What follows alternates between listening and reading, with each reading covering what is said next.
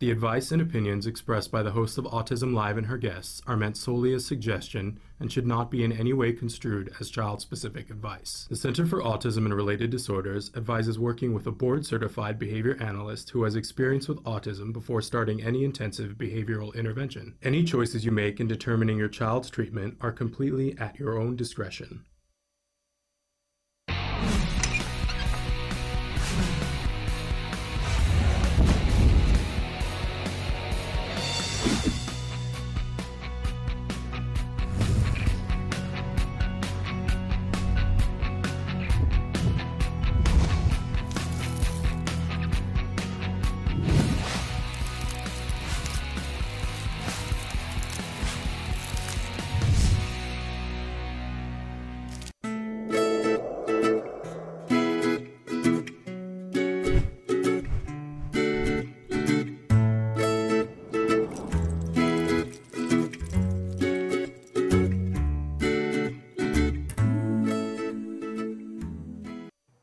Good morning and welcome to Let's Talk Autism with Shannon and Nancy. I'm Nancy Alspaugh Jackson. And I'm Shannon Penrod, and glad to have my, my cohort I'm back. glad to be back, Shannon. Thrilled that you're here. I know. And we got a big show, too. Yes, we do. Uh, we've got a very special guest that we both adore, Yeah. Christina Adams, who is author of the new book, Camel Crazy.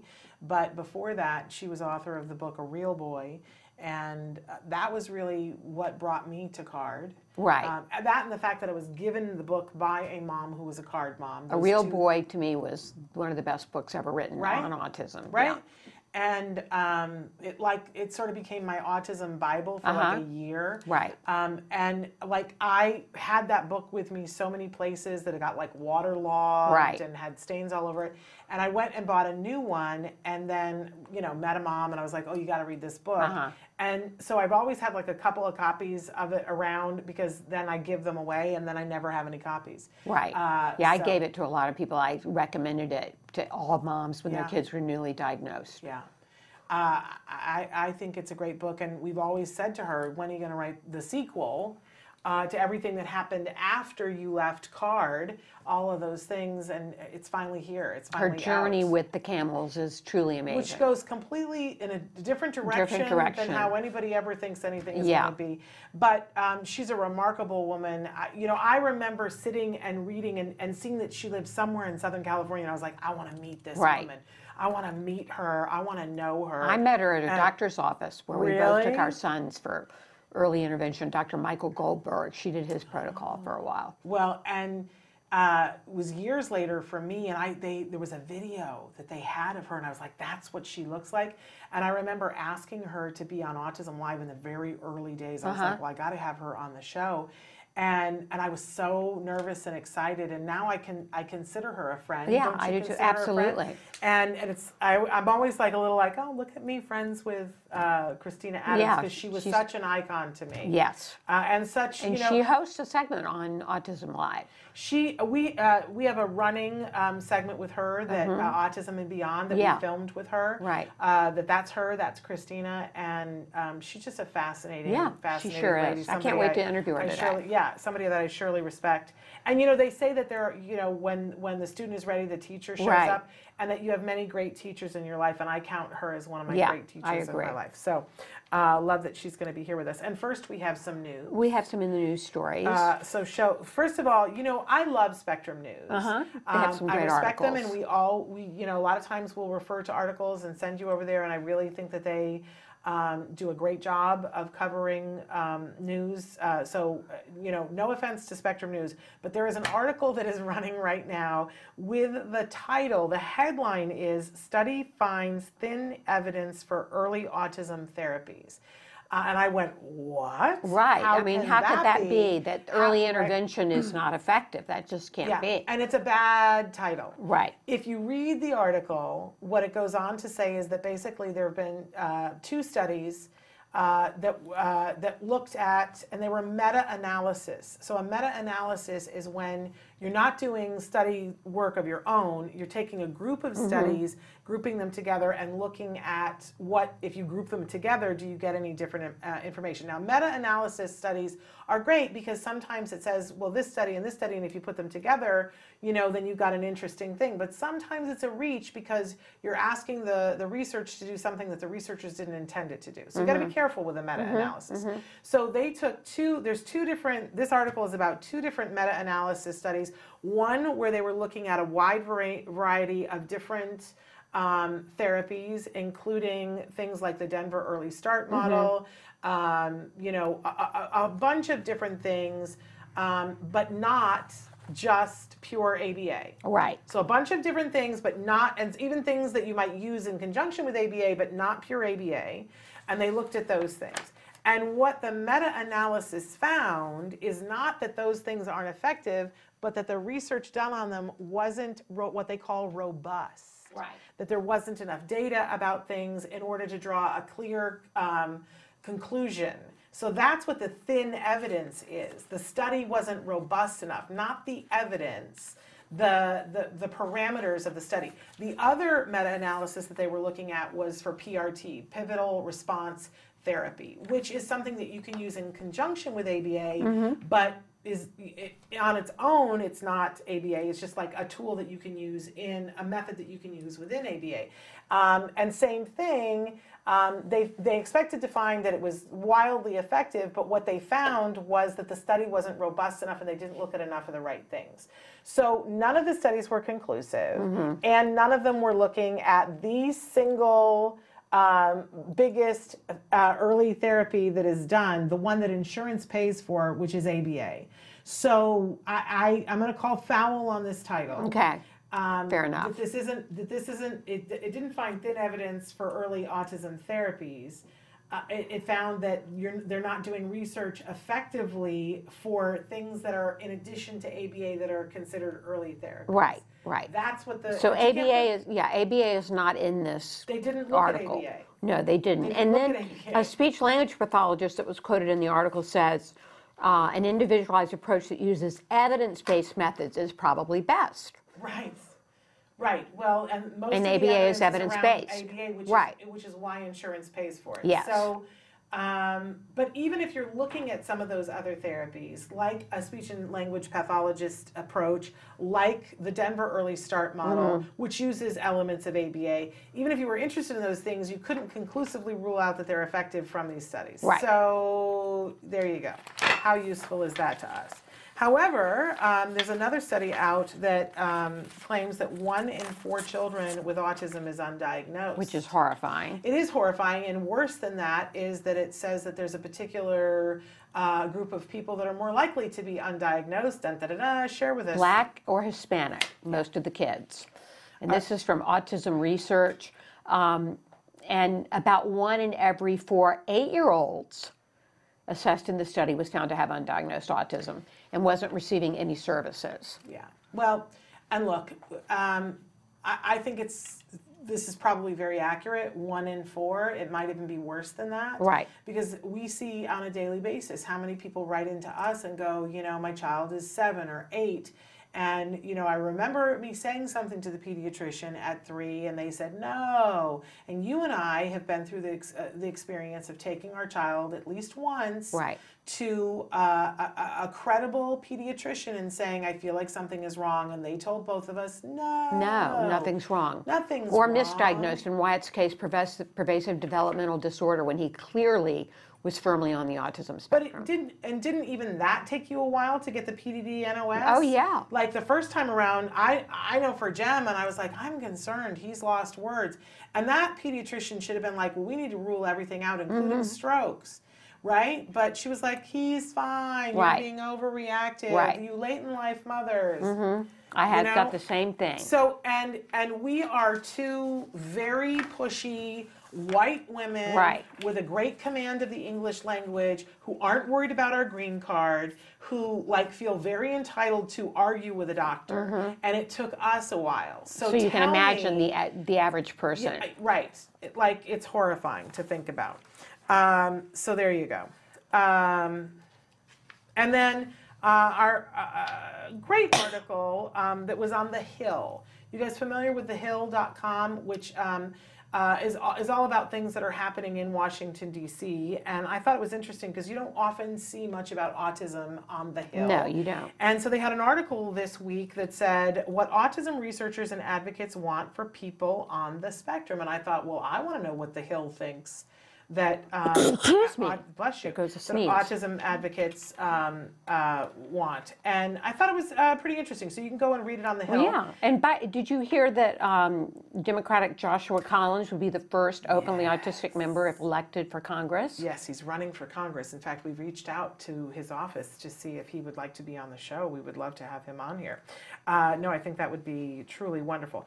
But one of the things that I thought was interesting, a good takeaway from this article is um, at one point they spoke to Wendy Ross. She's a developmental pediatrician and director of the Center for Autism and Neurodiversity at Jefferson Health. Uh, CNN uh, said that uh, she they they labeled her a CNN hero in 2014. Um, and her center has been working, uh, like a lot of places, on something called universal design. And universal design is meant to make spaces and uh, whether it's education or medical facilities, it's supposed to be so that anyone can walk in the door and be able to access, whether you're a person on the spectrum, whether you're blind, whether you're deaf, whether you have a physical disability, um, because we all get a little ableist, Right. don't we? Yes. Um, and so um, that's one of the things that they've been doing. And, and in particular, I love that um, they're trying to train their people. She says, what we are aiming to do in the, ho- in the hospital is create a universal design that would benefit not only people with ASD, but everyone, including people with mental health issues. They're also working to train all types of medical staff on recognizing ASD and familiarizing them with the symptoms. And that's not so that they can diagnose people, it's so that when they're treating someone, someone comes in the door and says, you know, I need help or is signing or whatever, for them to be able to recognize, okay, I'm this might be a person who and be looking for that. Right, right. I know I still don't necessarily look for that, right? Mm-hmm. I always tell the story of being at Disneyland when Jem was little. And, you know, we were well into therapy and, you know, and, and I well knew what autism was.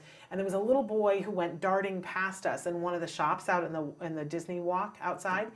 And um, and I'm always on the alert. My mother raised me if there's a kid on their own to identify and go lost child, you know, call over people to help, stay with the child. And I did. I said to my husband, get somebody. I'm going to stay and take Jem with you, and I'm going to stay with this kid. And I followed him everywhere. And and he hid underneath a clothes rack. And I went up to him and I said, Hey, honey. Are you lost? Are you here with somebody? And he like said nothing Uh-huh. and, and hid his face. And then, then at a certain point, I asked him another question, and he started signing, and I was like, "Oh, he's deaf."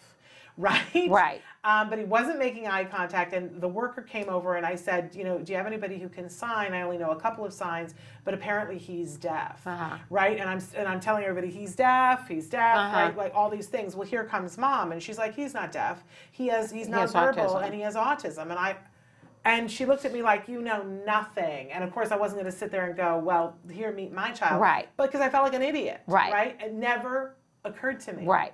never even occurred to me. And I thought, boy, if it's not occurring to me, who else isn't it Right, occurring to? right. So I love this. The article goes on to talk about some of the ways that they've tried to make public spaces um, more accessible. Um, so it's a good read. Uh, check it out. Yeah, Hill. she also says we don't have a medical system that's prepared to serve everyone with autism that is now being Yeah, diagnosed. well, anybody, anybody who has a kiddo on the spectrum of any age who's been to an emergency room, we're all well aware of that, Right, right? I mean, that is just the truth. Yeah. So good on her for recognizing it and trying to do something about it. Um, so that is in the Hill. Okay, But we've got a wonderful guest, Christina so Christina we're going to take a break and come back to Christina Adams. That's right. So Okay. stick with us.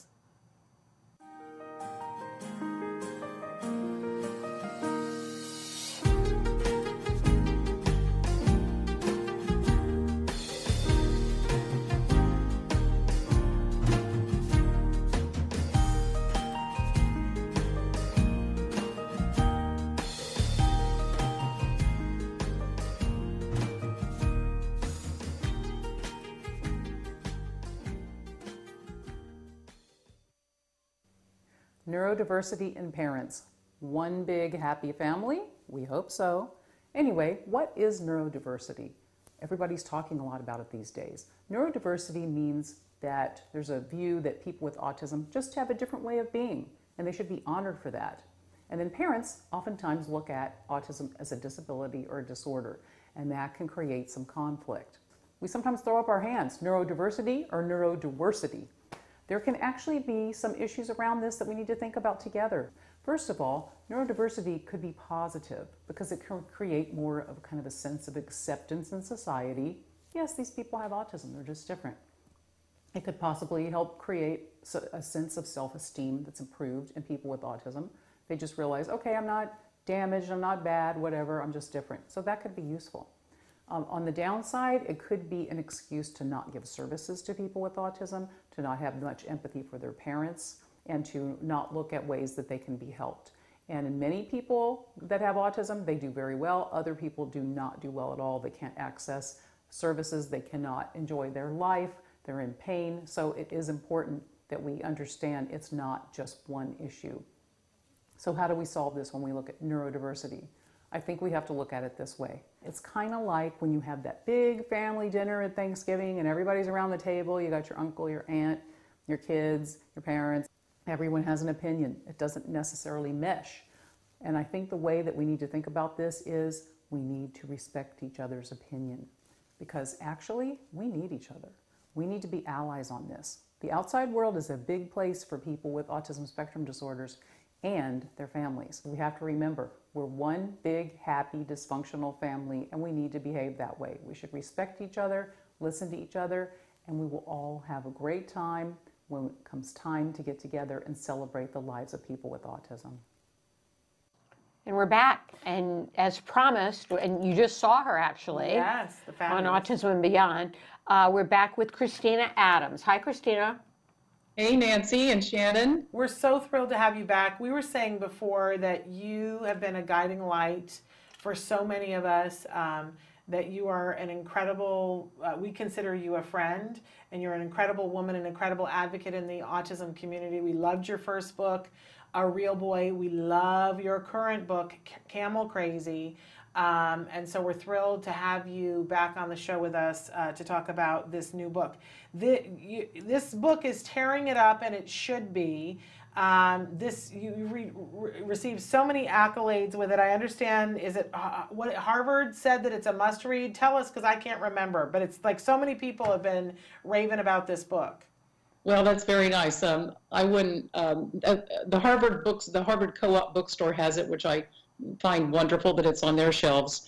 Um, I'd like to contrast that with the Slab City, an eccentric artist type of place out in the California desert. They also have it in their library in a, in a trailer in the desert. So uh, we're very accessible with uh, Camel Crazy. And who was uh, it? Was it Barnes and Noble that has it in their must-read fiction section? Must-read nonfiction. Nonfiction, yes, of course, nonfiction. I, am very glad to see it on that table. You know, every author wants to be on that table up front when you walk into the door, and and I was just lucky that it was there. So, um, yeah, the camels are just uh, stampeding. Well, it's been on um, the Public Library of Science blog, the DNA genetics blog. It was featured on that, and um, that was really great to see. It's also just been selected as a um, Southern California Science Writers Book Club selection, and I'll do their podcast as well. Great. Amazing. Let's talk a little bit about your journey. Um, first, let's talk about A Real Boy and what that book was about. Well, The Real Boy was, um, it's, it's actually the first book, if you want to call this a set. Uh, Camel Crazy is a sequel to A Real Boy. Both of them are standalone books, but if you read them, uh, first A Real Boy and then Camel Crazy, you get the, the whole picture.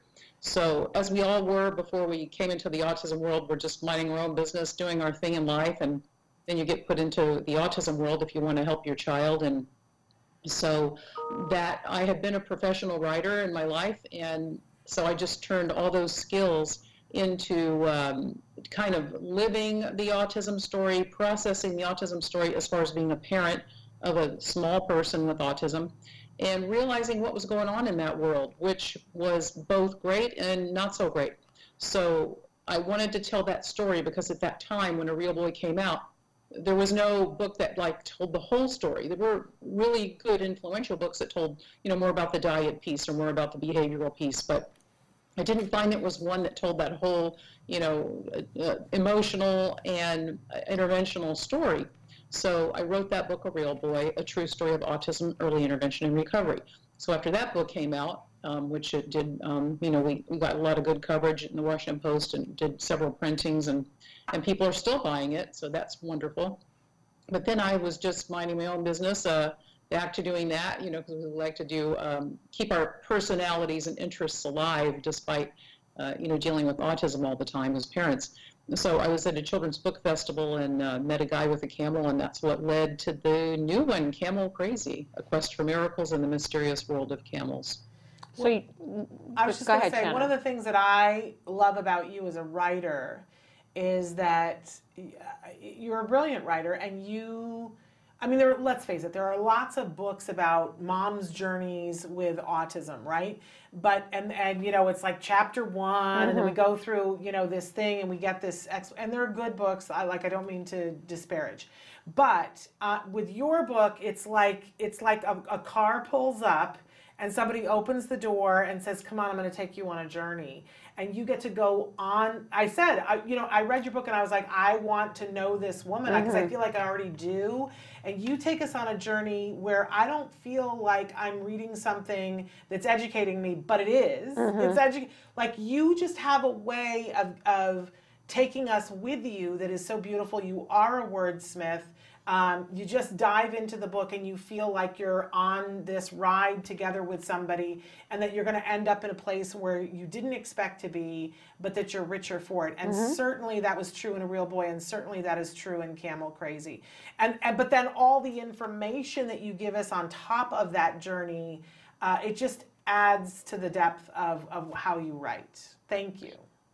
Thank you. That's that's a great summation. I really appreciate that because it is what I like to try to do. And you know, uh, as a memoirist, when you write memoir, you are sharing your own story to illuminate what that is like for other people, either who are living similar stories or who have never never going to live a story like yours, but they're nonetheless, you know, want to find out what it's like. But then because these things are so um, that we're doing, you know, that I'm facing with, you know, autism and, and our community is, there's so much information. And in my past career, I did deal with information and translating that to audiences that didn't have time to read a big, thick thing on, you know, a aircraft or um, a weapon system or whatever, a policy that I used to do when I worked at the Pentagon. But you know, you can distill that into little nuggets. So I guess I got that skill, and I just want to, you know, I like to dig into information and shake it and see what the big picture is for that information. We don't need to know tiny, tiny details of everything. We need to process that and figure out what that means. So I'm doing that, you know, for you, hopefully. Well, We- it's amazing. Yes, it is. It's very um, moving, and you feel like you're there alongside you in your journey. So you told us you met your first camel. What happened after that? Well, I looked at that camel and I said, hey, well, I'm really, really bored, and uh, my son is reading books. He's fine. He's age seven at that time. And so I was about also to become a single mom, and uh, that was a very precarious, scary time because, you know, that's what you're afraid of as a mom, uh, being alone with your child and not having the help that you need for both of you to sometimes actually just survive. So I just saw that Oh, we have a little I-. There we go. took a look at it and I saw a guy that had soap and lotion that he was selling from camel milk, and I said, "Well, what else did they do with that milk?" And I probably should have never asked that, but that's what I get for being nosy. Uh, curiosity killed the camel, as they say. Um, so he said that it was given to premature infants in hospitals in the Middle East, and it was thought to be non-allergenic and might be close to human breast milk. And boom, that was when I had my light bulb moment, and I thought this milk might help my son's autism symptoms and B might also uh, be a great dairy substitute for people like him that can't have other milks. Um, for him, dairy from a cow and goat didn't work either. Would make him hand flap and toe walk, and he literally said it feels like there's dirt in my brain once he got good enough um, at speaking to say that. And so all the other milks too, those vegan milks, would all set off allergies. And so uh, we were down to potato milk. And so I was still always wanting an animal milk because that helps build bone strength better, which now is actually borne out by a study. Um, so boom, I have to stick my nose into that world, and I just became obsessed. And it's been a 14-year uh, rabbit hole journey and that has led me from America um, to other countries. And I've met the most amazing people in this journey, and I'm just so lucky that they wanted me to, you know, share their their culture and their value, uh, love their healing traditions with the world.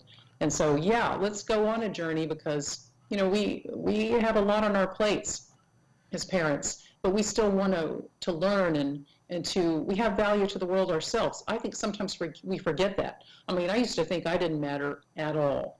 Everything was about my son and getting him better and getting him progress and getting him where he could be. And if he wasn't going to make progress, you know, that's how it is. You just have to make them happy and successful as they can be.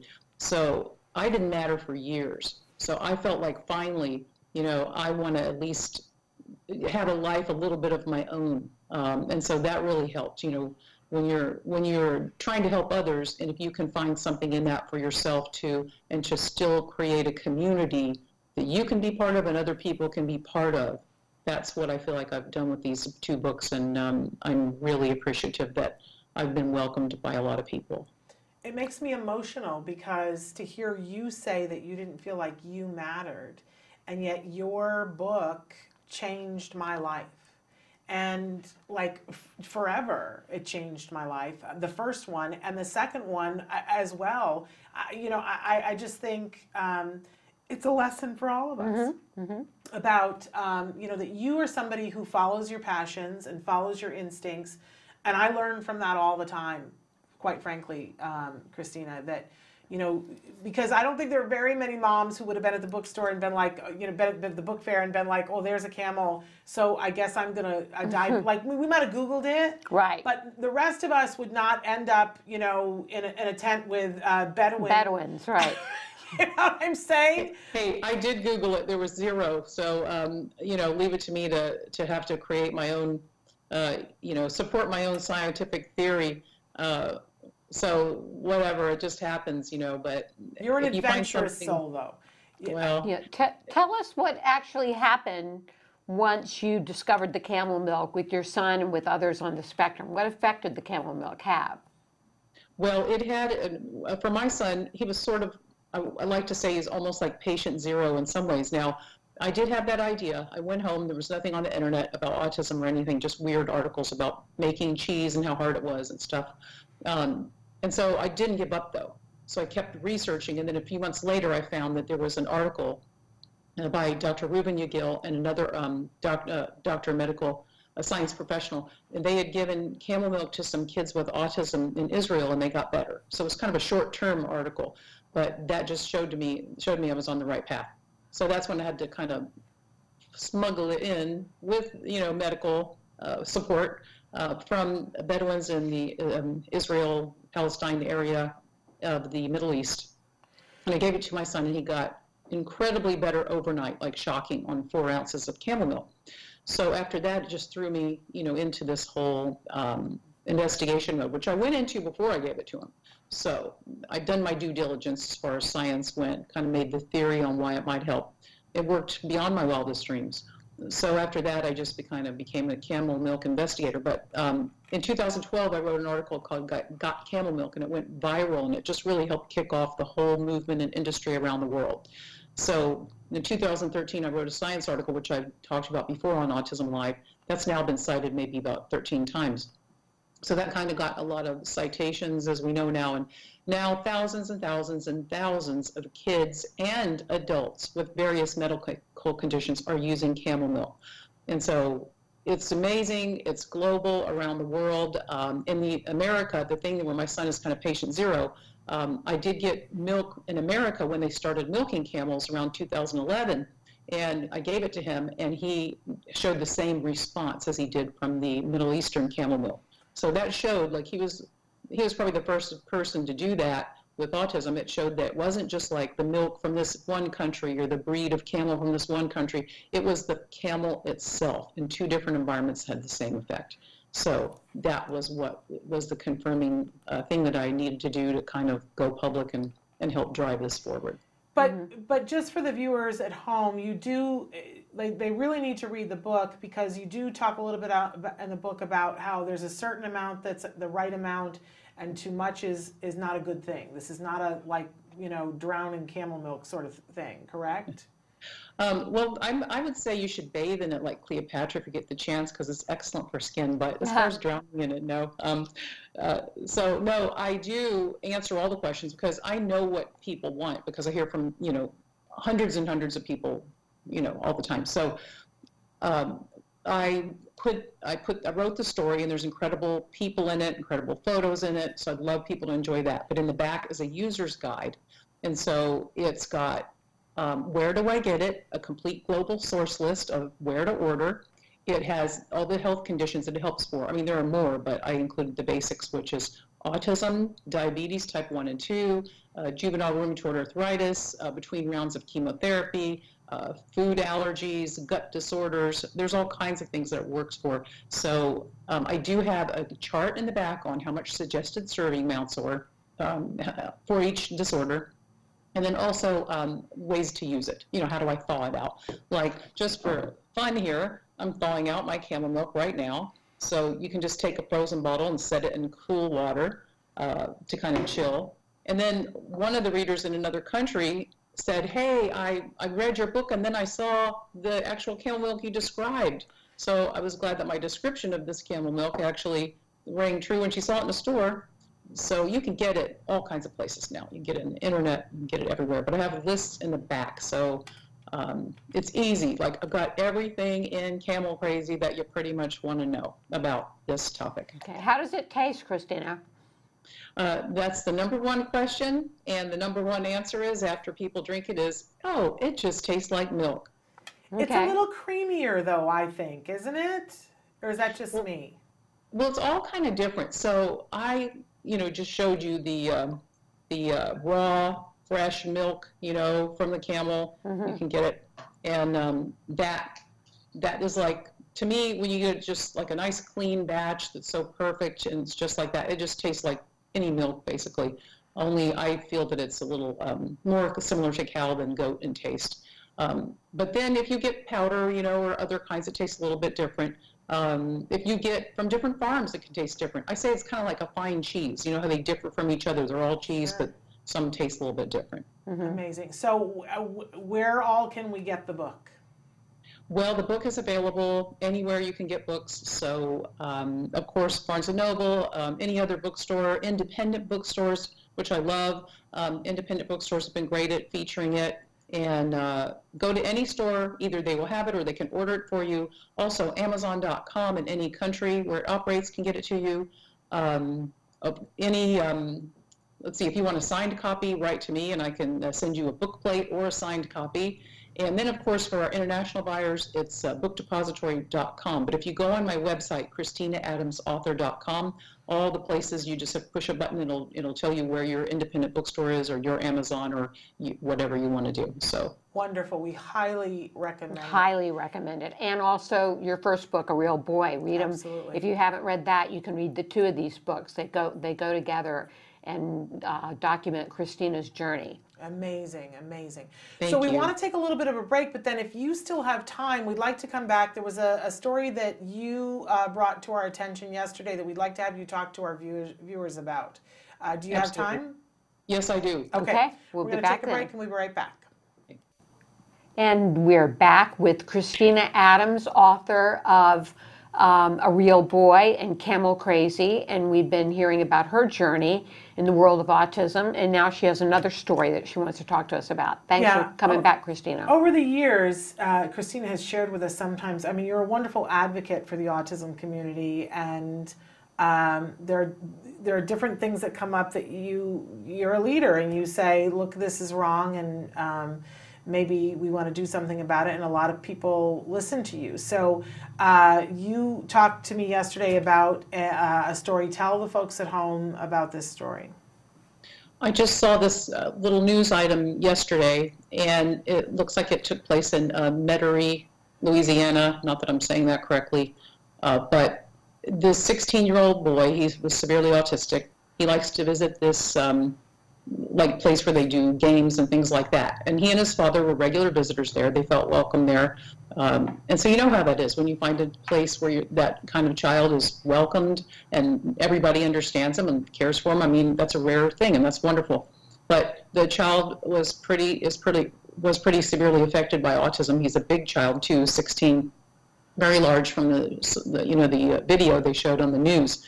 And so he was having, I guess, a temper tantrum, an outburst, and he was slapping his father. They were out in the parking lot, and he was slapping his father on the head um, based on what the clip showed that was taken by a bystander.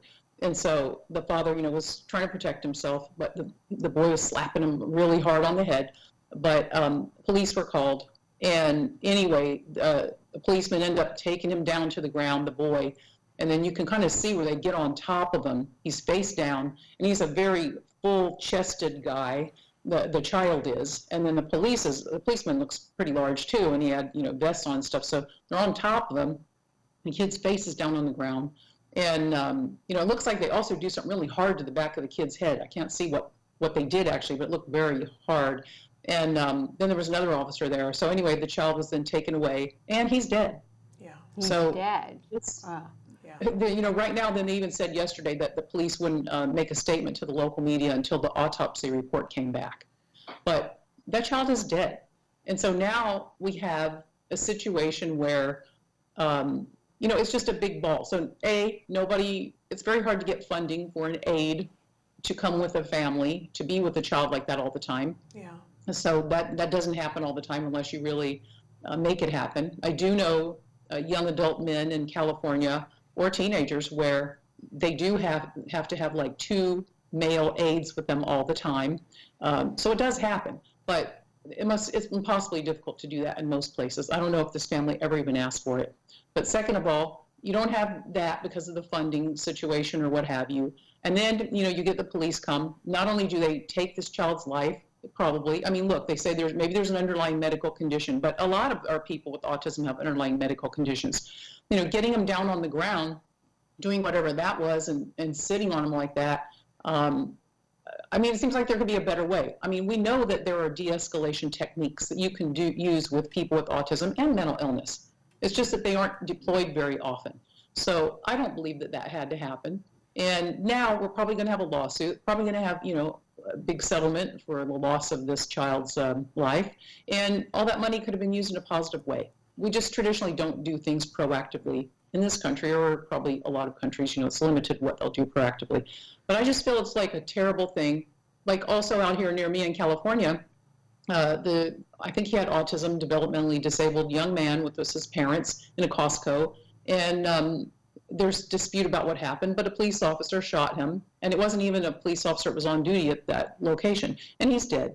So, I mean, and the parents were yelling, "Don't, don't, don't!" You know, what do we have to do to save our young people with autism from this kind of force? And I respect the police force tremendously. This is not a negative on them. I'm sure they feel very stressed by being in this situation. So I'd love to see more support for them, but also it's got to be on the developmental disability support side. When parents say they need help, they need to be given help. Um, that way, everybody could be safer. Yeah. Yeah, we see a, a lot of these cases, unfortunately, and it just points out the need for police officers to be trained, have sensitivity training to this, um, because they oftentimes don't know the signs and and react not in the in the correct way in dealing with somebody with autism. Yeah. Yeah. a lot of them are terrific too. They really want to. I was at a police event in Huntington Beach a couple years ago, and they had had some training recently. It- they were at an autism awareness event, and they were just terrific. So it can be done. And there's also a specialist. Uh, his name is Dennis Debbaudt, and he does go around and train police departments, and he is the father of a son with autism. So there is precedent. It can happen. We've Um, had I- him on And, the show. and we've had Emily Iland on the Island show. has a program who with has her a son, program. uh, Tom Iland. They have Right. a program. Um, Great. there are programs. The issue that I hear from Emily is that um, a lot of times, first of all, there's the you know the you first have to get the police uh, department to see that it's something that would be worthwhile and would you know that the time and the energy will save them money, right? Because that's always a hard thing to take people uh, you know, off the jobs that they're doing Right. and say we're putting you in a classroom for the day that it's worthwhile, but that that seems to be doable that they can get them to do that. But there's a high rate of turnover in police departments. They Mm-hmm. they transfer, they move, they leave the job, whatever. And so getting police departments to do it on a regular basis Right. is like the new hard thing. So uh, I think that's that, that what solves that is community pressure. I think that you know having a relationship with your uh, police department is important. I when when Jem was growing up, we lived in the same community as Emily Iland, so all of the work had been done for me. So please know that I'm speaking from a position of having lucked out. But Emily had worked with uh, her local police department um, and had events and things like that. But I remember uh, a time when uh, they wanted me to teach my son at CARD. They wanted him to learn the lessons of different. Uh, like what what are first responders? Mm-hmm. And they suggested that i call my local police department and, and fire department and ask can we come over from a, for a tour? Mm-hmm. And they were thrilled to. Do i think part of that is because emily iland had done legwork first? Yes. But i think that if she could do it we could all do it mm-hmm. right? And and and starting that relationship with your police department so that then they know you and you can make recommendations and say when are you having an event but start with your kid mm-hmm, mm-hmm. I think it's helpful and and and and honestly it's heartbreaking to me because while I do feel that there are some people on the police force who should not be on the police force, I think we can all agree on that. I think that a lot of people their intentions are good. Yeah. And I don't I don't think I mean if I thought that the intentions of those police officers walking up to that that young man hitting his dad, if their intention was to kill him, I, I'd have to go to bed forever. I couldn't get up. Right. Right. I'm sure it don't- wasn't their I don't think it was their intention. Um, but what they don't know is that you and I, if we were forced to the ground, it would be hard for us to breathe, but we would know behavior to do Mm-hmm. to make it so that we could breathe. And what we see is that people with Down syndrome and autism often are barrel chested. Mm-hmm. You put them face down and they don't know how to help themselves and they asphyxiate without being hit. Mm-hmm. And and we there was the case of the young man outside the movie theater with Yes. Down syndrome that this Yes. happened to as well. And I think that somebody at the very least has to educate the police about some people don't know the behavior Right. of turning your head to the side. Yeah, because unfortunately, these are not isolated incidences. They seem to come up, crop up every so often. And and That's right. and this will probably haunt those police officers. Yeah, Yeah, I, I think, as you said, the police officers are well intentioned. They just don't have the training and they don't understand. Well, It- It's traumatic for them too. And I will note, of course, people of color have been dealing with this for a long time. And when you take a person of color who also has a developmental disability, mm-hmm. I mean, the risk rate is, you know, risk goes up even more. So Yeah. there are a lot of issues that we would all love to see addressed. And I'm sure that the police forces would like to see this addressed too. yeah. But I think it's driven by parents. And I, I Everything is, right? Right. Yes. everything? And I, and I love that you said let's speak out about this today because I think it's important that we do and and and both of you have series on Autism Live uh, that are about empowering Yes. parents. And and I know that that's something that both of you feel very strongly about as do I. And so we want to empower those of you who are watching don't sit by and wait. Do something to help your start with your child to help your child to know how to behave you can do be safe the movie which is emily iland's thing and start with just your child which teaches them how to behave when they're around the police talk to your police department we we need to make more happen Well, when my son was young, and you know, he always uh, nice kid and everything like that. But you know, sometimes he, I just was always worried. Like, what if he did something impulsive, or he got caught with a couple friends doing something? So I always told him, a, immediately do what the police officer says right away. But B, tell them that you want an attorney and to call your mom. there you mm-hmm. go that's funny i always told Jen to say my mom has an attorney mm. Okay, good oh. I put it on thought. Okay. but that wasn't for police that was like at school Right. my, my mom My mom my has mom has a lawyer is what i told him to say my mom has go. a lawyer and he Yeah, like that was one of the first now. phrases we drilled Really? my mom has a lawyer That's a good one. well you know there was stuff What happens? Yeah, Yeah. Uh, not not what you want to raise your child Right, to say right. right, Uh, but yeah uh, love that. Well, Christina, we appreciate you taking the time to be with us. I know you've been on like the media tour Yeah. of all time, shaking it up, and and it's uh, definitely. I'm glad that you are because people need to know about this Yes. book. Camel so go out and get, it. Camel Crazy. Yes. You'll go crazy for it. You will. Thank you. Thank, you, so much, Appreciate Christina. Thank you, All right, Christina. you take care. Bye bye. Bye bye. Bye bye. Uh, and we're just about out of time. Yes. But uh, thrilled that my friend is back here, and It's good to be back here with you. We're we're going to be back next week. I'm supposed to read what's happening next week, but I have no idea what I did with it. Uh, I've given it away to the wolves. Uh, what did I do? with it? I just always it's like it's uh, like every week, every show, this happens to me. Okay, on Monday. All right, you ready for this? We have uh, special education attorney Bonnie Yates is with us, and Paul Worthington uh, from Lindamood-Bell Learning Processes Wyatt went through that. and he's the head of research and development and they've they've been doing some really interesting things especially for those of you who are interested in knowing about if your child has a language processing disorder they've been doing a lot with that and with reading comprehension which a lot of us are concerned about. So that will be on monday. On tuesday we have a best of. On wednesday we have dr doreen grant with us in the studio. And i know i've said that to you before mm-hmm. but i'm told that hard and fast we have her next Wednesday, and I'm really excited about that.